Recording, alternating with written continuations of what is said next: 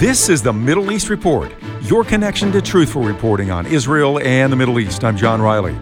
The war in Israel continues.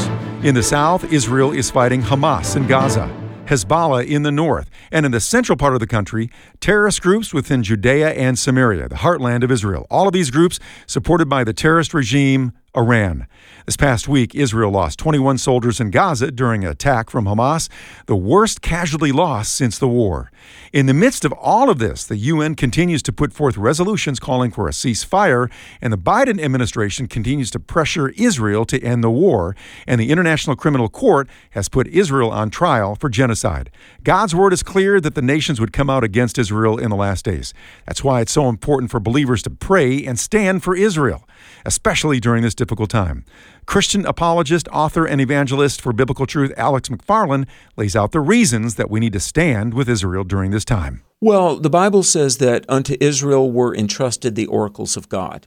And God told Abraham, I will make you a great nation, I will give you land, and through you all the families of the earth would be blessed. In other words, God promised uh, Abraham and Sarah seed, soil, and Savior. Uh, you're going to have a son. You're going to your descendants will be more numerous than the stars of the heaven. Everywhere your foot treads, I'm going to give you that land.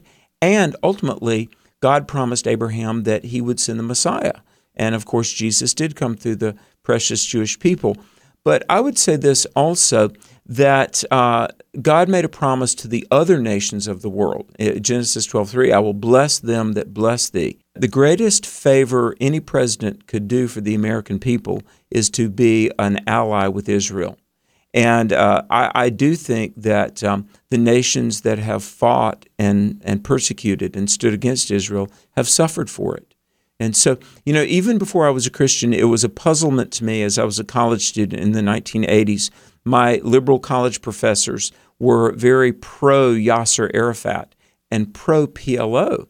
And I was not even a believer yet. I knew nothing about the Abrahamic covenant. And I thought, wait a minute, Yasser Arafat is a terrorist. The P L O is a violent terrorist organization.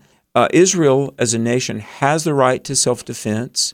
And why are my professors, so, they were so quick to denigrate the Jewish people? Let me say the left that are so anti-Israel, they're anti-Semitic.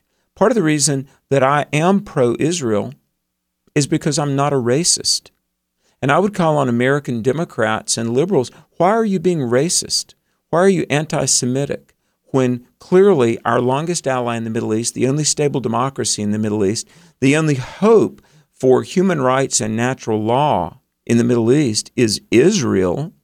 Why would the liberals that ostensibly pride themselves on being so open and tolerant, why would they be for Islamic terrorists and the Palestinian, which is a made-up word for a made-up country, why would they be pro uh, the things that mitigate against freedom and liberty and human rights, and they would oppose, persecute, denigrate, and really stand against Israel, which is for uh, true progressivism and human rights and freedom and liberty. I care about Israel as a Christian, as a Bible believer, but I care about Israel as a citizen.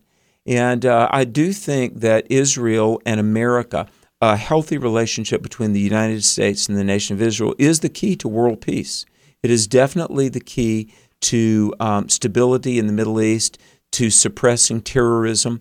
And that's why even those who aren't Christians or maybe aren't pro-Israel should care about a healthy relationship with Israel, because as goes Israel, so goes the Middle East. And as goes the U S A and our foreign policy, so goes Israel to a large degree. So uh, politically, spiritually, as a Christian and as a citizen, I'm very much pro-Israel, and I care about our relationship with that great nation. Please continue to pray for the situation there in Israel. That's the Middle East Report. Download a podcast of the show wherever you get your podcast. I'm John Riley.